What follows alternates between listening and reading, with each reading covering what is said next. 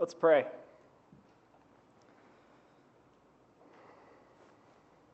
God, we thank you so much for this morning. We thank you for uh, fellow believers that we can come into your building and worship you alongside. We praise you for your word. Uh, we praise you that how much it teaches us. And I pray this morning, God, that, um, that as we study your word, that we would learn more about you, that we would learn how amazing you are, and that, um, that as we study, we would just be completely focused on you, that you'd block out all distractions. I pray this in your name. Amen. Throughout this month of, month of June, uh, we'll be doing a study of the book of 2 Timothy, uh, which was the second letter written by the Apostle Paul to Timothy. In his first letter, Paul referred to Timothy as his true son in the faith. And in verse 2 of this second letter, Paul refers to him as his dear son. Paul is Timothy's spiritual father, and the two were very close. Timothy accompanied Paul on missionary journeys to Berea, to Corinth, and to Jerusalem and he served as an ambassador for Paul to several churches. Paul wrote this letter to Timothy from his second imprisonment in Rome uh, shortly before his death. And church tradition holds that Paul did not escape this imprisonment, but that he was martyred for his faith there in Rome. And naturally, because of Paul's situation, a big theme in this book is suffering. Um, suffering is mentioned by Paul in each of these four chapters to some extent, and Paul's belief that he would not be released from this imprisonment influences all that he writes in this letter to Timothy. Uh, about a month ago, um, I got a call from my sister, uh, Katie, and she was, she was here in Salisbury. She was at a dentist appointment, and she had a consultation for a root canal that she was hoping to have in, in the following weeks. And uh, when she got to the office, though, the first thing they did was they numbed her mouth. Um, so that was I was very clear to her that she was not just having a consultation, but she was actually having the procedure that day, which was great, except that she had taken her uh, three month old son with her because she thought that it was just a consultation about the root canal, not the actual procedure. So, uh, so she called me, asked if I could run over there and watch her son for during the procedure. So I drove over, uh, went to the dentist office, and I grabbed the car seat with my little nephew Ross. And as soon as I picked him up, I realized that I had a very great responsibility uh, to take care of that little guy. So, um, as you all well know, um, I don't have a lot of experience because I'm a proud father of zero children. Um, However, I'm very blessed to be an uncle of, of seven uh, awesome nephews and nieces. But, but as an uncle, you just, you just do the fun stuff, uh, the easy stuff. You play games and you act goofy, but you don't ever really have any real responsibility. Um, you're just the, the fun uncle. I mean, who wants to be a dad when you can be a fun uncle? But, but in that moment, I, I, was carrying Ross from the dentist office out to my car, and I was, I was feeling that weight of, of responsibility. Um, I wanted to make sure that I did everything right so that that little guy was safe. Uh, before I went in to get him, it was kind of warm that day, so I parked my car in a shaded spot, uh, turned the AC up really high so that he'd be comfortable. Uh, when he got a little fussy, took him out of his car seat, made sure I was protecting his head, keeping it supported. You know, all the things that I'd heard my sister and my brother and their spouses uh, tell me were very important with their, with their little ones. Um, I knew that I was entrusted to guard something of unlimited value and I made sure that I did everything I could to keep him safe. And I'm proud to say that he is very much still alive and healthy to this day. So, uh, this morning, as we study chapter 1, we'll see how everything that Paul writes to Timothy in this first chapter is related to the idea of guarding that good deposit that we as Christians have been given. And just as Paul finished that first letter uh, with the instruction to Timothy to guard the good deposit, we see him calling Timothy to do the same thing here in verse 14 of 2 Timothy chapter 1 where he again says, Guard the good deposit that was entrusted to you. So, what is this deposit that Timothy was given? Because he wasn't given an adorable baby to guard like I was. Uh, look with me in 2 Timothy chapter 1, verse 9. We'll kind of be jumping around a little bit this morning. We'll start with verse 9. It says, He has saved us and called us to a holy life, not because of anything we have done, but because of His own purpose and grace this grace was given us in Christ Jesus before the beginning of time, but it has now been revealed through the appearing of our Savior Christ Jesus, who has destroyed death and brought life and immortality to light through the gospel. So the good deposit is the gospel. Verse 10 explains this gospel, saying that Christ Jesus is our Savior and that He has destroyed death and brought immortality to light. By living a perfect life and submitting Himself to the will of God to die on the cross for our sins, Jesus provided us an avenue by which we can be forgiven of our sins, the sins that we commit each time that we break one of God's commands. And those can be all forgiven in Christ because of what he did in his life, his death, and his resurrection from the dead. By raising from the dead and by conquering death, Jesus gave us a glimpse of what our reward will be if we're faithful to him and trust in him to forgive our sins. That's what verse 10 means when it says that he has brought life and immortality to light. This gospel, the one that, the one that Timothy was entrusted with, and the one that each and every follower of Christ has been entrusted with, promises to bring us eternal life through the work of God in Christ. And we've been given this gospel, as verse 9 says, not because of anything we have done, but because of his own purpose and grace. This grace was given us in Christ Jesus. The gospel is not something that we earn by living a good life and doing good deeds. Verse 9 makes it clear that this gospel is something that we receive, not something that we work for. Christ has done all the work, and we are given the grace through that work which he has done for us. And the good deposit that Paul was encouraging Timothy to guard is that gospel. But the very nature of Paul's warning to Timothy insinuates that there was a threat to that good deposit. If, you'd, if you would, turn back with me a page or two in your Bibles to 1 Timothy chapter 6. And in the enclosing instructions, at the conclusion of this letter, uh, this first letter to Timothy, Paul explains this further, starting in verse 20. So we're 1 Timothy chapter 6, verse 20. And the ESV says, O Timothy, guard the deposit entrusted to you. Avoid the irreverent babble and contradictions of what is falsely called knowledge, for by professing it, some have swerved from the faith. Those who weren't holding to the truths of the gospel were swerving from the faith. Timothy was facing opposition that was attempting to corrupt the truth of the gospel. And Timothy, as a minister of the gospel and as a follower of God, had a responsibility to protect that truth. By protecting the truth of the gospel, he would keep himself and those whom he influenced safe from false teaching and the consequences of straying from the truth. There are many fates, uh, many threats, excuse me, that face us as we strive to hold tightly to the truth of the gospel. Things that attack the truth of what is taught in the Bible and attempt to discredit or distort the teachings of Christ. But they all have their root in one source Satan, who is referred to as the father of lies in John chapter 8, verse 44. He's also described there as one who does not hold to the truth, and it said of him that there is no truth in him. A couple chapters later in John 10, it is said of him that he comes only to steal, kill, and destroy. Satan's goal is to lead people away from Christ and to destroy the faith of those who follow Christ. That's why it's essential that each of us who are in Christ guard the good deposit of the gospel that we've been given if there were no threat, then we would be free from any temptation to sin, and there would be no reason to guard what we have been given. However, we do experience temptation to sin, and we do have an enemy that seeks to deceive as many as he can to prevent them from having true faith in Christ.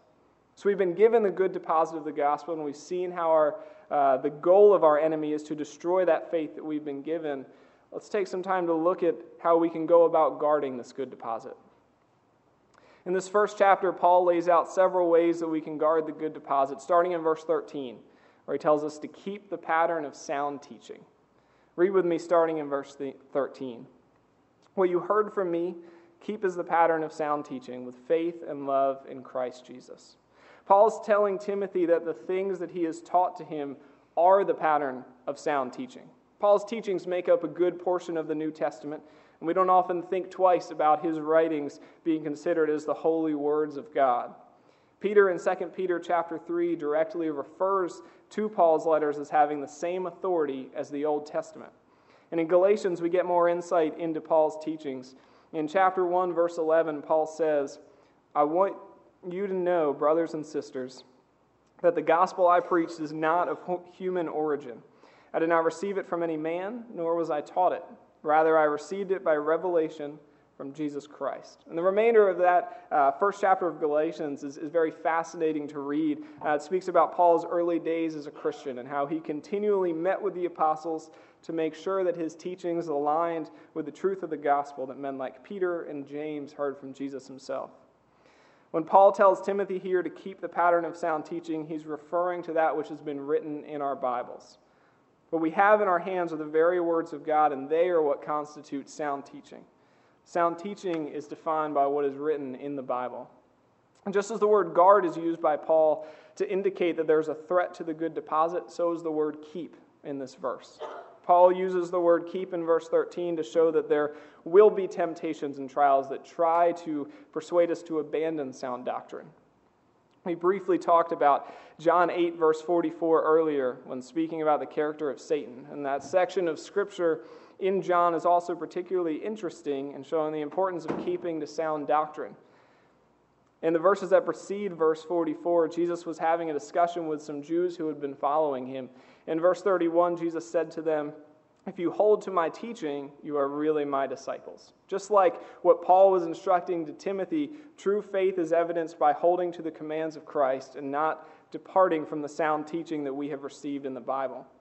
As Jesus' conversation with these Jews continued, the condition of their hearts was revealed, and Jesus showed them that love for God the Father results in love for the Son, which is Jesus himself. So by the time Jesus gets to verse 44, he's explaining to them that even though they have a part of the truth, they don't have the full truth.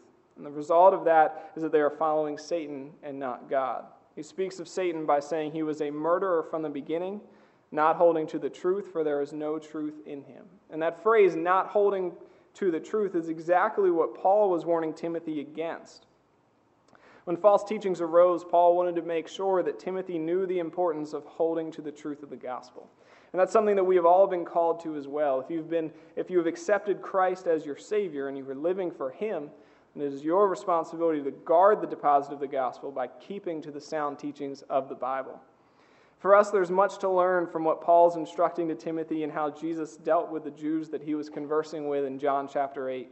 At the beginning of Jesus' encounter with these Jews, we see men who'd been following Jesus but had not fully submitted themselves to his teaching. Through their conversation with Christ, it was made clear that, that though they had a part of the truth, they didn't fully submit to God in every way. And their failing was huge. Their failing was that they believed in God the Father, they claimed, but they refused to accept Jesus as the Messiah.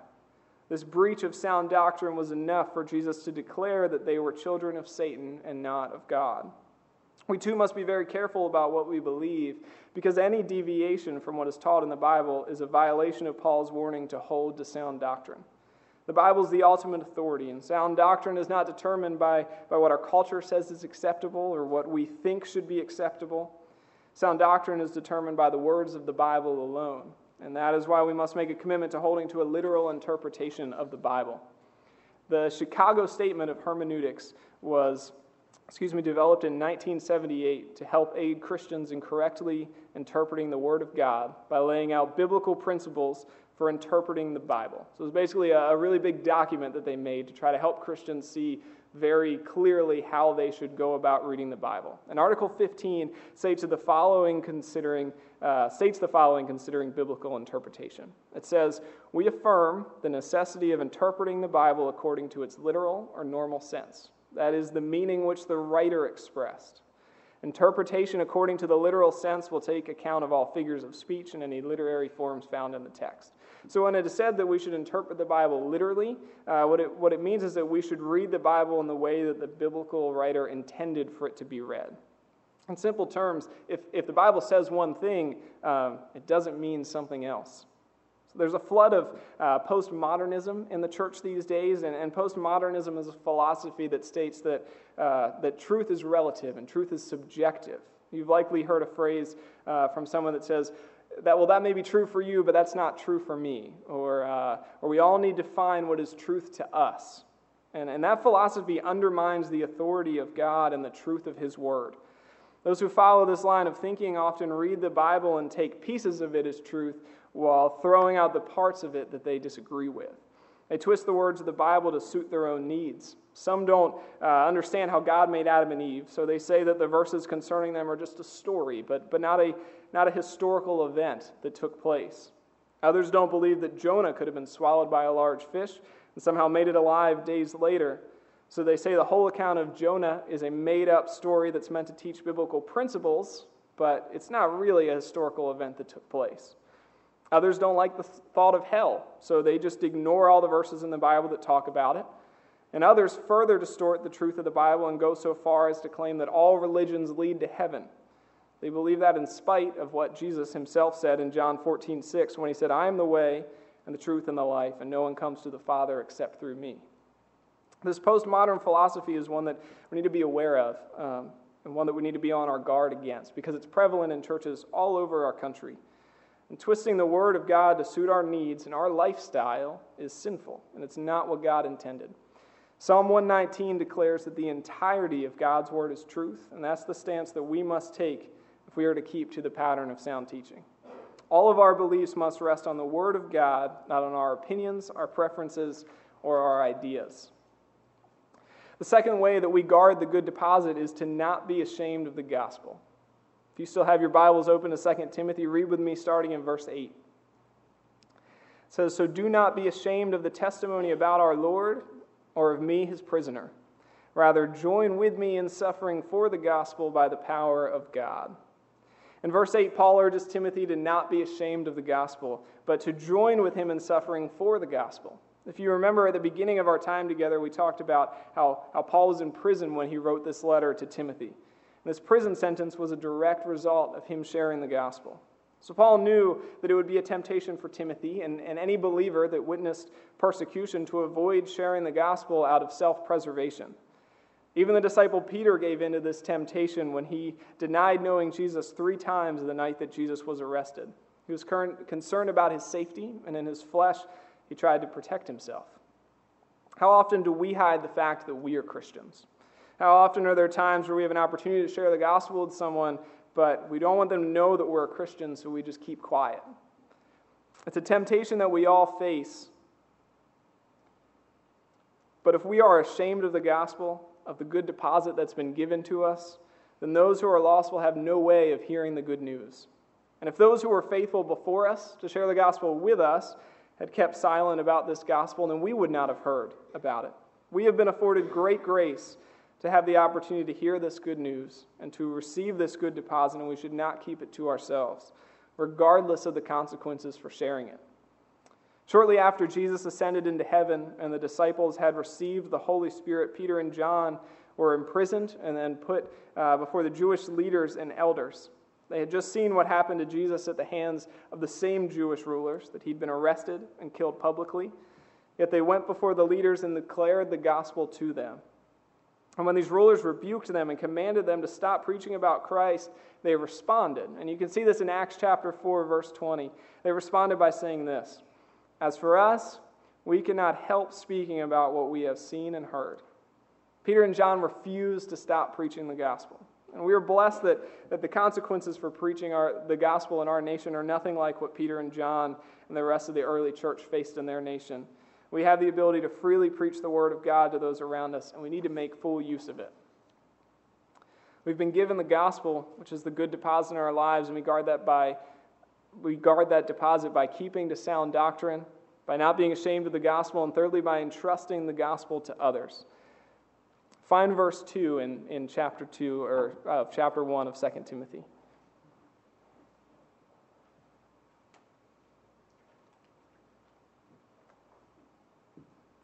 Starting in verse 2, it says, To Timothy, my dear son, grace, mercy, and peace from God the Father and Christ Jesus our Lord. I thank God, whom I serve as my ancestors did, with a clear conscience. As night and day I constantly remember you in my prayers. Recalling your tears, I long to see you so that I may be filled with joy. I am reminded of your sincere faith, which first lived in your grandmother Lois and in your mother Eunice, and I am persuaded now lives in you also. There are two relationships that Paul mentions here, which Timothy um, benefited from in his faith. The first is the discipleship relationship between Paul and Timothy, where Paul acted as Timothy's mentor. And the second is Timothy's mother and grandmother and the faith that they taught to him. Both of these relationships had great value in the shaping of Timothy as a man of God. So I want us to look at how these types of relationships are beneficial and how we can mirror them in our lives. We mentioned in the beginning how Paul refers to Timothy as his son in the faith, both here and in the first letter that he wrote to Timothy. Paul was a mentor to Timothy. He taught Timothy about what it means to be a Christian and what it requires to be a pastor and a leader in the church. And the relationship that these two men had should serve as an example to us in a couple key ways. The first is that we should seek out a mentor in our faith. Paul learned the gospel from Christ, and he confirmed it and checked it with the other apostles, as we noted earlier in Galatians. These are the mentors that Paul had in his faith. And because he had mentors, he was confident in the gospel that he was teaching, and he made sure to invest in others, such as Timothy. That's something that each of us should seek out, no matter how old or young you are, no matter how many days or years have passed since you've become a Christian. We should all seek out someone who can serve as a mentor to us in our faith. None of us have mastered the Christian life and have since graduated from the necessity of continually growing in our faith. We all have areas of weakness and room for growth in our faith, so we should all seek out someone who can serve as a mentor to us in our faith.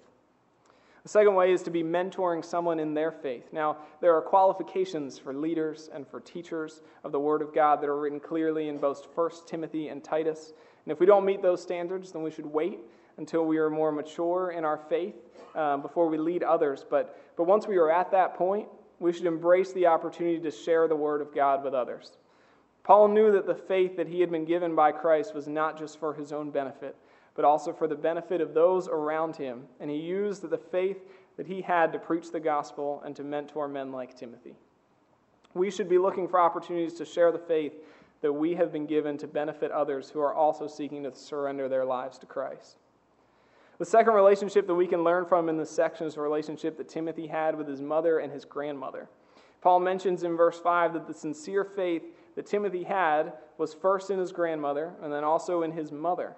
Timothy represented the third generation in his family who had a sincere faith for Christ. And that's no coincidence. The way that his grandmother raised his mother and the way that his mother raised him had a massive impact on Timothy's life. I was raised in a Christian family. I'm, I'm very, very blessed to have grandparents and parents who have a sincere faith. I'm the youngest of uh, three children or three siblings, and I have uh, benefited from having older siblings that share a very sincere faith as well. And growing up in a Christian household where we were taught the importance of reading the Bible, of praying, of going to church, following God's commands, and, and also just being taught um, to know the love that God has for me, it all had a very huge impact on my life. My parents also made the sacrifice to send me and my siblings to Christian schools from kindergarten through high school. And I want to be clear because raising uh, children in a Christian home is not the same thing as ordering a pizza on the Pizza Hut website. Um, if you're ordering that pizza, you follow the steps. You pick out the, the cheese, you add the pepperonis, hopefully. Um, you pick out the type of crust you want, and then you enter in your credit card, and you're guaranteed that when you get to the store, that pizza is going to be waiting for you exactly how you ordered it. Uh, but that's not the same as it is when we, when, as it is with raising children. You can do all the right things as a parent, and your children can still choose to not accept Christ. And I was raised in an awesome environment that promoted faith in Christ, but when I grew up, I still had to make that decision on my own. But we as Christians have been told in verses like 1 Corinthians 4, verse 2, that we need to be good stewards of what God has given us. And raising children or grandchildren in a home that edifies Christ is a huge way that we can do that. So if you have kids or if you have grandkids, really take note of the impact that Timothy's grandmother and mother had on his faith and seek to have that same impact on those God has given you the opportunity to influence. We've been given the gospel which is the good deposit in our lives. And we guard that deposit by keeping to sound doctrine, by not being ashamed of the gospel, and by entrusting the gospel to others. Read verses 11 through 14 with me. And of this gospel I was appointed a herald and an apostle and a teacher. That is why I am suffering as I am. Yet this is no cause for shame, because I know whom I have believed, and am convinced that he is able to guard what I have entrusted to him until that day. What you heard from me, keep as the pattern of sound teaching with faith and love in Christ Jesus. Guard the good deposit that was entrusted to you. Guard it with the help of the Holy Spirit who lives in us. Paul begins verse 11 reiterating this responsibility as a teacher of the Word of God, a responsibility that we've looked at and one that we all have to one degree or another. In verse 12, he shows his confidence that God will deliver the salvation that he has promised us. And verse 14 begins with Paul's charge to Timothy to guard the good deposit, which is faith in Christ. But then in the second half of verse 14, the weight is taken off of his shoulders to execute these instructions. Paul encourages Timothy that he will not be alone to fight to guard the good deposit, but that he will have the help of the Holy Spirit. And that's an amazing thing. God does not lay out these instructions for us and expect us to do it alone. When he calls us to keep to sound doctrine, he promises that we will have the strength of the Holy Spirit to resist false teaching, and that we will have wisdom that the Spirit provides in discerning what is right from what is wrong. And when he calls us to not be ashamed of the gospel, he promises us that our faith is built on the firm foundation of his promises, and that those who trust in him will never be put to shame. When he calls us to entrust the gospel to others, he promises us that when we don't know what to say, the Spirit will give us the words to say. We've been called to guard the good deposit, and God has given us the Holy Spirit to help us accomplish that. Each day and each moment, we can rely on the Holy Spirit to help us guard the good deposit of faith which God has given us. Let's pray. God, I thank you for your word, and I thank you for how clear your word is. I pray, Lord, that. Uh, as we go from here, that you would help each one of us to guard the deposit that you've given us. And if there are those here today who, who have not um, received that faith, who do not have that deposit because they've not chosen to believe in you, I pray that today would be the day that they would do that. And for those of us who have accepted you, God, I pray that you would help us to rely on you and help us to make a commitment to, uh, to guarding that deposit, to living our lives in a way that honor you and bring glory to your name. I pray all this in your name. Amen.